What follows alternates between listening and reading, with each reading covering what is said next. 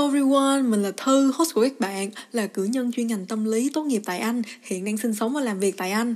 Chào mừng các bạn đến với Amateur Psychology, tay mơ học đời bằng tâm lý học. Đây là một series podcast với tiêu chuẩn ngắn gọn, dễ hiểu, sử dụng thông tin trích dẫn từ các nghiên cứu tâm lý học uy tín, học thuật và có căn cứ, thích hợp cho người muốn động vị thế giới và bản thân bằng khoa học.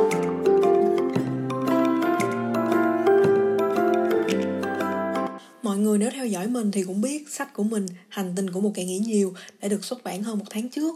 Mình thật sự rất là bất ngờ và cảm động khi nhìn thấy sách đã được mọi người ủng hộ và yêu mến đến vậy. Có những bạn chụp hình và nhắn tin chia sẻ cảm nhận về sách cho mình. Có bé đang ở nước ngoài còn nhờ bạn mua hộ và gửi qua cho. Hành tinh của một kẻ nghĩ nhiều là đứa con tinh thần mà mình vô cùng hãnh diện và biết ơn vì đã có cơ hội được viết nên. Trong quá trình viết hành tinh của một kẻ nghĩ nhiều, có những chương sách vì giới hạn độ chữ của nhà xuất bản đã bị cắt đi mất.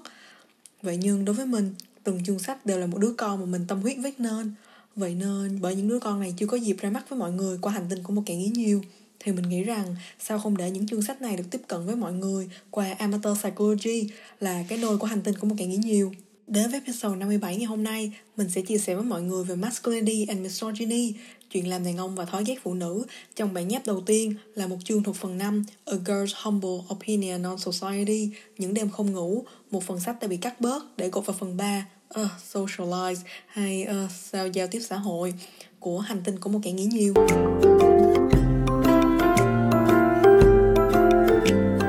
Mình nhớ một cuộc hội thoại mùa hè năm mình 19 tuổi mình cốc cà phê cùng cô bạn thân thời cấp 3. Bạn mình lúc này đang có bạn trai lần đầu tiên. Lúc này cũng là thời điểm mình nghe tin anh trai sắp trở thành bố. Thế là hai đứa lại ngồi huyên thuyên quan điểm của nhau về tình yêu và tình dục.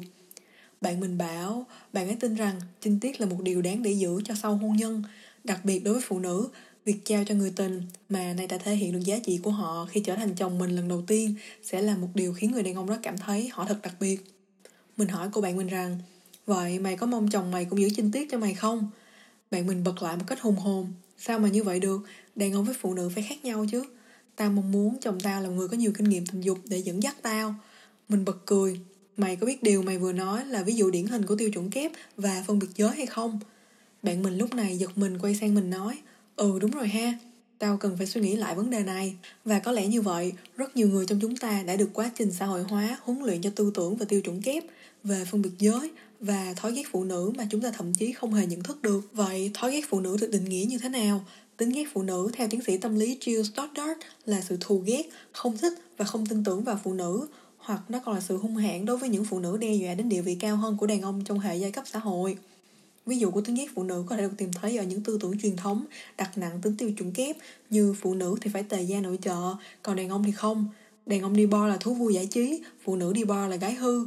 Hay những lối tư duy tin vào những lầm tưởng về cưỡng hiếp hay rape myth như nạn nhân bị cưỡng hiếp là do người này ăn mặc hở hang hoặc do người này là loại con gái không đàng hoàng, vân vân.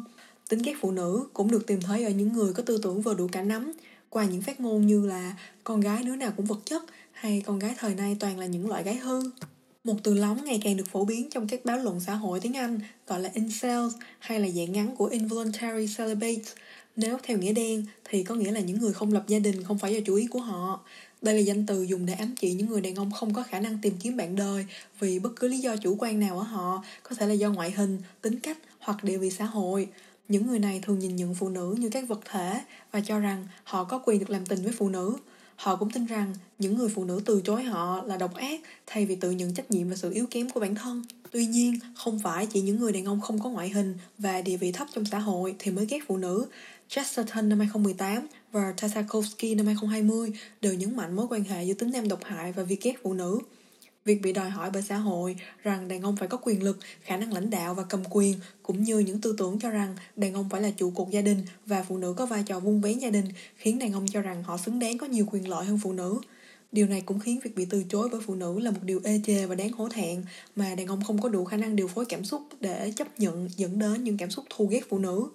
Việc kém trong việc điều phối cảm xúc khi bị khước từ bắt nguồn từ việc đàn ông được mặc định không được phép biểu lộ sự yếu đuối và tổn thương. Vậy nên những cảm xúc tiêu cực khi bị từ chối sẽ được chuyển hóa thành loại cảm xúc không yếu đuối là căm ghét. Ngoài ra thì những yếu tố như là văn hóa và tổn thương trong tuổi thơ cũng có thể góp phần trong việc hình thành tính ghét phụ nữ ở cả đàn ông và phụ nữ. Malamud năm 2018 cho rằng để phân tích bạo lực lên phụ nữ cần phải xét ba yếu tố. Thứ nhất là khía cạnh văn hóa của xã hội ảnh hưởng đến tất cả các thành viên trong xã hội đó. thứ hai là những vấn đề tâm lý của chủ thể bạo lực và cuối cùng là tình huống châm ngòi hành vi hung hãn đó cụ thể hơn thứ nhất việc sống trong một xã hội nam quyền hay patriarchal society sẽ khiến chủ thể có xu hướng ghét phụ nữ cao hơn việc sống trong một xã hội bình đẳng hay egalitarian society. Thứ hai, tính ái kỷ hay narcissism sẽ tăng nguy cơ của những hành vi hung hãn đối với phụ nữ do những người tự luyến thường tự cho mình nhiều quyền hơn người khác và vết thương từ việc bị từ chối bởi phụ nữ đặc biệt sẽ khiến họ phẫn nộ. Cuối cùng, ở những tình huống khác nhau, đặc biệt là những tình huống khi những chủ thể này cảm thấy tính nam của mình bị đe dọa hoặc thấy những quy chuẩn được đặt ra bởi xã hội nam quyền bị đe dọa, họ sẽ có xu hướng phản ứng một cách gay gắt dẫn đến những hành vi ghét phụ nữ cao hơn. Một điều thú vị về các hành vi hung hãn liên quan đến mặt tình dục phổ biến ở những nam giới ghét phụ nữ, đó là việc càng bị phơi nhiễm trước các tác nhân tích cực và tốt đẹp đối với phụ nữ, thì những người đàn ông này càng ghét phụ nữ hơn. Nghiên cứu của Boston năm 2015 cho thấy khi bị phơi nhiễm trước các tư tưởng ga lăng hay paternalistic như đàn ông nên trả tiền khi đi ăn với phụ nữ hoặc các tư tưởng bình đẳng giới hay egalitarian như đàn ông và phụ nữ nên được trả lương như nhau thì những người đàn ông ghét phụ nữ này càng có nhiều thái độ hung hăng với phụ nữ hơn. Để giải thích cho hiện tượng này, Malamud năm 2018 đặt tên cho nó là Boomerang Effect, ám chỉ việc phản tác dụng của việc cố tẩy não những người đàn ông ghét phụ nữ bằng những tư tưởng tích cực hơn.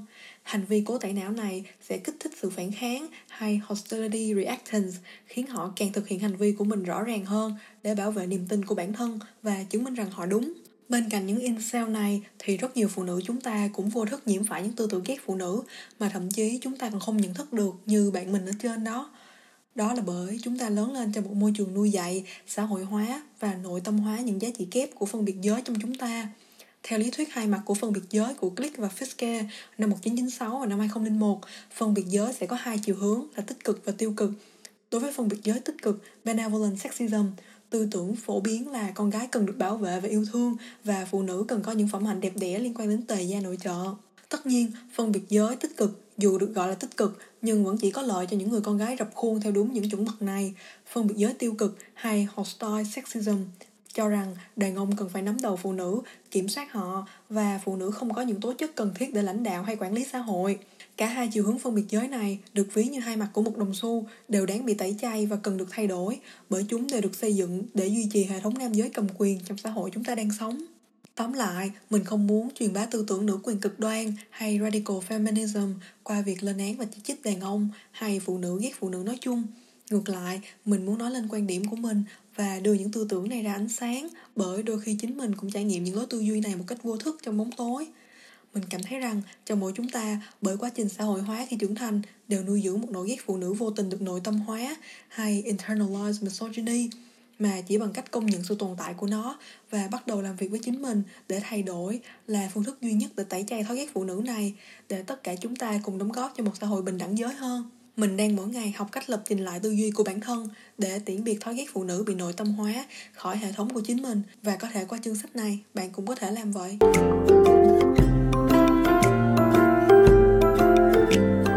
Đó là Masculinity and Misogyny, chuyện làm đàn ông và thói ghét phụ nữ, được viết vào tháng 10 năm 2021 một chương đã không có cơ hội được giới thiệu đến các bạn đọc trong hành tinh của một kẻ nghĩ nhiều. Nếu mọi người có nghe podcast của Amateur Psychology từ lâu có lẽ mọi người cũng có thể thấy nội dung của Amateur Psychology phản chiếu rất nhiều nhân dạng của mình một phần lớn nhân dạng của mình mà mình đã phải dành rất nhiều thời gian để trò chuyện, xoa dịu và cổ động để cô ấy có thể được tự do sống một cách chân thật và tồn tại trong ít nỗi sợ nhất có thể. Chính là tính nữ của mình. Từ chuyện yêu đến chuyện tình dục, đến chuyện ăn mặc nói cười, đến chuyện mặc lên mụn hay tạng người trông như mình vừa tăng cân. Dường như mình luôn cảm thấy bản thân bị kìm kẹp, rập khuôn và không thể dùng ngôn từ để diễn đạt cho những nỗi lo lắng, hổ thẹn và bức bối muốn đập bỏ gông cùm để được thoát khỏi những định kiến. Gái hư, gái ngoan, kiểu con gái để quen cho vui, kiểu con gái quen để cưới, gái đẹp, gái xấu, nhìn ngon, nhìn tởm, luôn có một nhãn mát nào đó để có thể gán cho tính nữ của mỗi cô gái. Mình tin rằng chỉ khi nhìn nhận được sự đấu tranh của tính nữ trong xã hội, từ thời Thúy Kiều đến Hồ Xuân Hương, từ Đông sang Tây, khi phụ nữ chỉ mới được cho phép bầu thử sau đàn ông, thì chúng ta mới dần xóa bỏ được thói đánh giá một cá nhân dựa trên những nhãn mát tính nữ để hạ bệ, xem thường hay dè biểu qua những giá trị bề nổi. Liệu có bao giờ phụ nữ sẽ không còn bị kìm kẹp bởi những tiêu chuẩn kép của nhiều thế kỷ xã hội được thống trị bởi nam quyền? Mình thật sự không biết. Nhưng từ giờ đến lúc đó, mình vẫn sẽ cứ không ngừng nói về vấn đề giới để góp chút cho cuộc thảo luận này không bao giờ bị đè nén đi. Mình mong mọi người đã thích chia sẻ của mình ngày hôm nay. Mình hẹn gặp lại mọi người tập tiếp theo nha. Bye bye!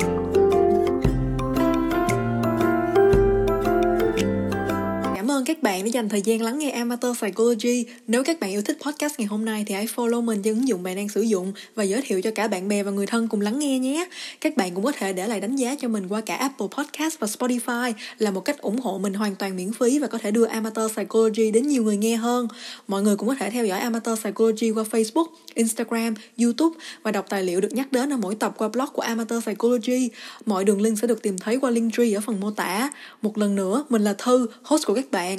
Chào tạm biệt và chúc các bạn luôn tự bổ sung kiến thức cho bản thân. Goodbye and stay woke, guys!